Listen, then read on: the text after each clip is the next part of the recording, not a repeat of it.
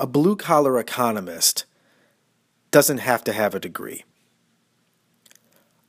A blue collar economist doesn't have to be a pundit on television talking about the economy or the world economy.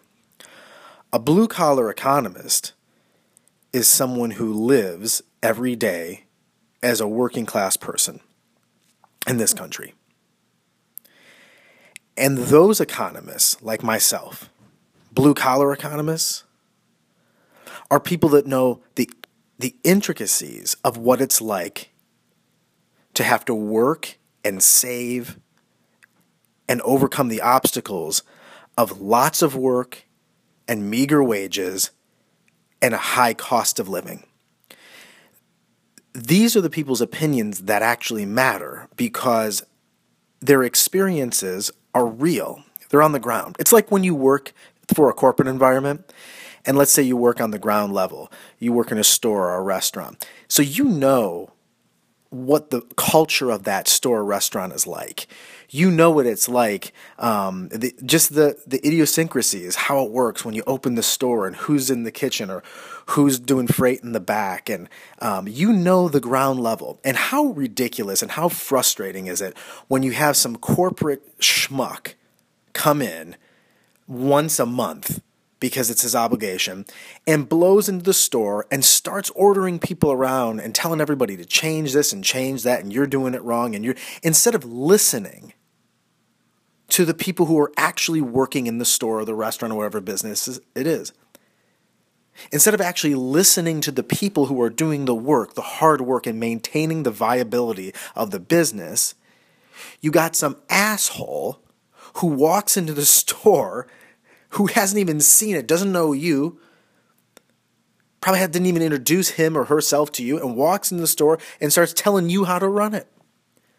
Start telling you how to do your business.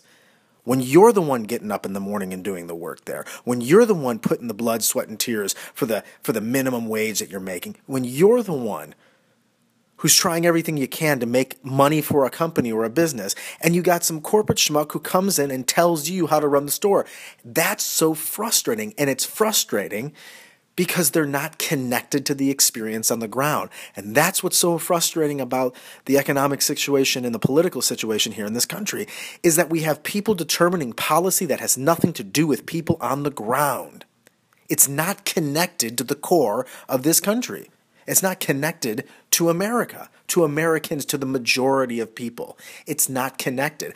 Everybody says, oh, this in Washington, that in Washington. I think the frustration comes from the fact that the policy that we see, the ideas that we hear, the arguments that we hear talked about on television and all that bullshit aren't connected to real things. It's like a corporate schmuck walking into the store and telling you what to do. And you just got to eat it. But the difference here is we don't have to. That's why we have something called a democracy. And if the majority of people have a, have a particular way of living and a viewpoint and want equity and fairness in their lives, which mo- most people do, then they have the power to reflect that or the power to try and reflect that in their leadership. It's really hard though. It's really hard though because we don't really have a democracy because the power that is supposed to be utilized by people to ensure that they have leadership that represents them is intercepted by interests, by lobbyists, by money in politics. And so that the, the, the action, the, the, the democratic participation is stopped, it's stifled. And that's so frustrating.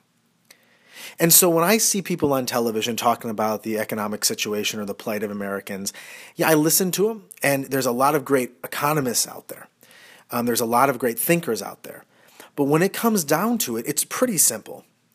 And that's where I listen to the blue, blue collar economists. That's when you drive into a city like Pittsburgh or Cleveland or Detroit or Philadelphia and you ask someone who's working for a living there, how do you make it through? And the basic thing is this Do I have enough money coming in as opposed to going out. And there's a lot of factors that go into it, but do I have enough at the end of the day to pay all my bills? Am I going to make it to the next paycheck? Now, that struggle can be a learning process, and it can be at times a process of growth, But at the same time, we don't want people just getting by. We want people to take a little home. We want people to profit. We want people to have a little extra because they're the ones who are going to stimulate the economy. The American middle class, so to speak, spends more diversely than anybody else. They're the same people that take their kids to a corporate place like McDonald's, but they'll also shop local. They'll go on vacations, but they'll also have staycations. They don't necessarily just spend privately, they spend across the board, diversely. We want those people empowered. So if we're going to take a lesson from anybody, I- I'm going to take a lesson from the blue collar economist. Maybe I should coin this phrase. Because these are the people I'm listening to, and these are the people that know what's going on in the ground.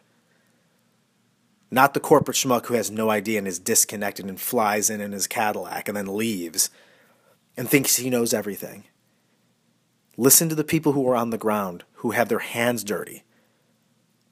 Their viewpoints are valid their ideas are worthwhile and maybe they can actually offer something to the growth of this country.